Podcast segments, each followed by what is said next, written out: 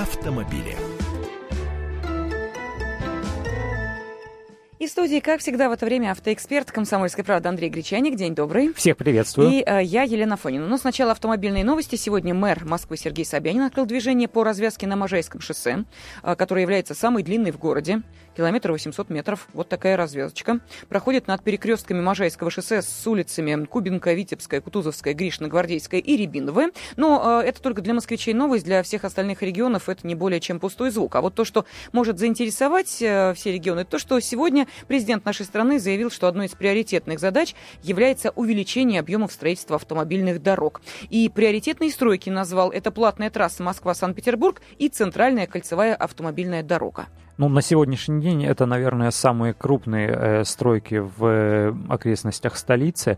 Платная Ленинградка строится достаточно давно, и буквально э, в октябре месяце откроется первый ее участок. Это на севере столицы от МКАД. Там э, вовсю строится вот эта многоэтажная, тоже угрожающих размеров э, Бусиновская раз, развязка, и до первого пересечения со Старой Ленинградкой первый участок э, должен вступить в силу уже скоро. Там э, небольшой отрезочек будет бесплатный, а дальше 3,60 за километр плата будет. Это платные дороги, точно так же, как и ЦКАД. ЦКАД тоже недавно э, заложили, на, э, началось его строительство, и это тоже на значительном протяжении этой, этого громадного кольца вокруг столицы дорога будет платной. Но зато там и скорость, наверное, будет повыше разрешенная. Да, сейчас разрешенная скорость для таких участков дорог э, до 130 км в час.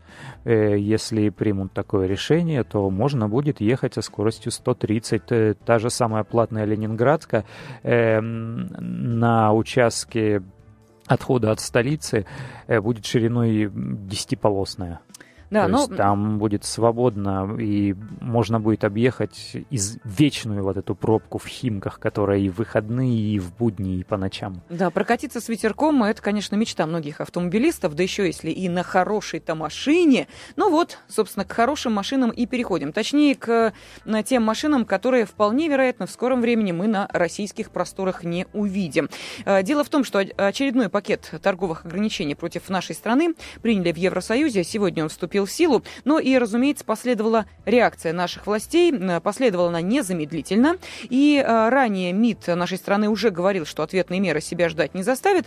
А, премьер-министр э, нашей страны назвал один из возможных асимметричных ответов. Ну и э, более предметно сегодня выступил помощник президента России Андрей Белоусов, который в кулуарах Самарского экономического форума заявил, что у нас есть целый ряд несельскохозяйственных продуктов, где наши э, прежде всего европейские партнеры, больше зависят от России, чем Россия от них. И это касается, например, завоза автомобилей, прежде всего поддержат. Андрей, я вспоминаю, мы, а, когда с тобой э, здесь в студии говорили о том, какие могут быть, причем где-то вот, наверное, несколько недель назад, да, помню. А, будут ли какие-то очередные санкции и что в связи с этим Россия может предпринять, мы обратили внимание, а, что автопроизводители, точнее, некоторые предприятия уже сказали, а давайте мы откажемся от закупки зарубежных автомобилей. Ну, то есть, как бы начинали уже готовиться к этому. Похоже, что, видишь, э, все-таки оказались правы те, кто в эту сторону смотрел? Ну, пока еще вот эта санкция с нашей стороны, э, я бы назвал ее так, она для галочки.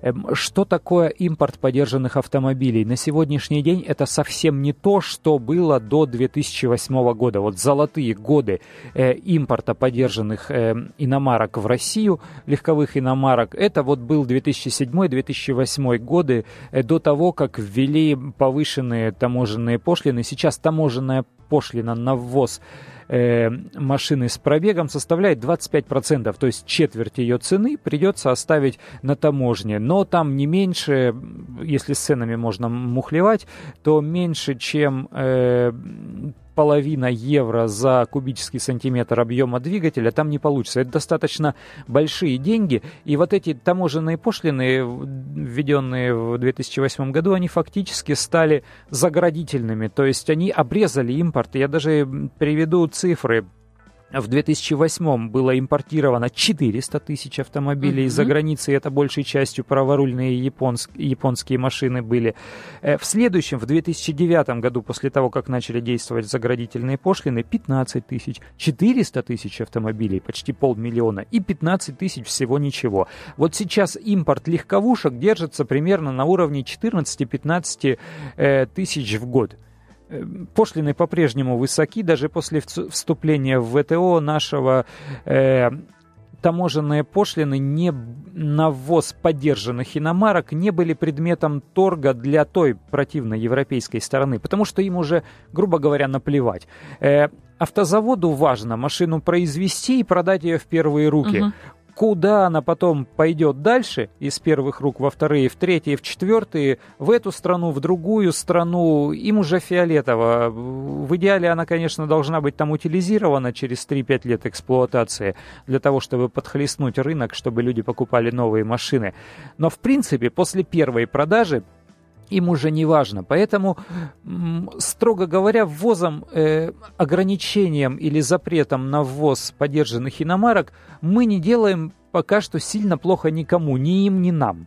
А, а если пойдем дальше, если вообще запрет на ввоз иномарок как таковых, в принципе? Вот если гипотетически предположить, что произойдет э, запрет на ввоз иномарок, вот это уже серьезная мера, несмотря на то, что большая часть э, моделей автомобилей, продаваемых в России, э, так называемых бестселлеров, которые лучше всего продаются, в десятке самых продаваемых автомобилей нет ни, одна, ни одной машины иностранного производства.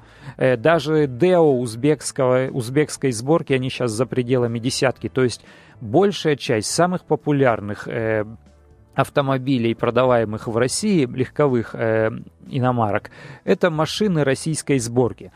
Важно, вот если санкции коснутся ввоза комплектующих, э, ввоза тех, э, грубо говоря, запчастей, из которых здесь собирают машины, вот это будет серьезная мера, и она ударит э, и по их производителям, и по производителям, которые расположены на территории нашей страны, и по людям, которые работают на этих предприятиях, и по людям, которые планировали эти машины покупать. Вот это будет серьезная мера, и неизвестно, кому будет хуже, им или нам. Страшная мера. Если сейчас ограничат ввоз новых иномарок, которые не собираются в России, ну, с рынка уйдут какие-то небольшие компании, у которых нет э, сборки в России. Небольшие или, ну, скажем так, средних размеров компаний. Ну, допустим, нет ну, первое, что приходит на ум, не по порядку очередности. Subaru не имеет э, японская марка сборки в России. Mazda не имеет э, сборки в России. Из премиальных там марок э, немецкого происхождения у нас Mercedes пока что не имеет э, собственной сборки в России. BMW у нас собирают в Калининграде на Автоторе практически весь модельный ряд, то есть только самые мощные машины М-серии привозятся из-за океана. Honda у нас не имеет э, сборки в России. У нас значительная часть модельного ряда машин Honda, продаваемых на территории России. Опять же, американского производства. Представляете себе логистику? Uh-huh. Э, то есть машину сделали за океаном в Штатах и привезли сюда, в Россию. Хотя можно, в общем, производить здесь, можно привезти там из какого-то с автозавода в Японии Mm. То есть вот такие второстепенные, третьестепенные э, автопроизводители, они не смогут э, выживать в таких условиях, э, потому что они не смогут э, производить импорт своих машин, а быстро построить какое-то производство, собственное, э, собственный автозавод или провести контрактную сборку на каком-то из существующих автозаводов, как это делает BMW, э, например, в Автоторе, быстро не получится. И поэтому, да, а лишиться нашего рынка для многих автопроизводителей э, сейчас это большая потеря. Вот здесь это действительно э, будет удар по ряду э, мировых автопроизводителей, потому что у Японии автомобильный рынок, он старый. Он растет только ну, естественным путем, замещением. Старая машина уходит из обращения, новая машина взамен ее приходит. Э, больше никакого роста не производится. У них и так уже большая, большая плотность автомобилей, большое количество машин на тысячу человек э, взрослого населения. У нас же рынок растущий, у нас женщины активно пересаживаются на машины, у нас э, просто люди, которые раньше не водили, получают права и начинают приобретать автомобили. Поэтому мы для них лакомый кусочек.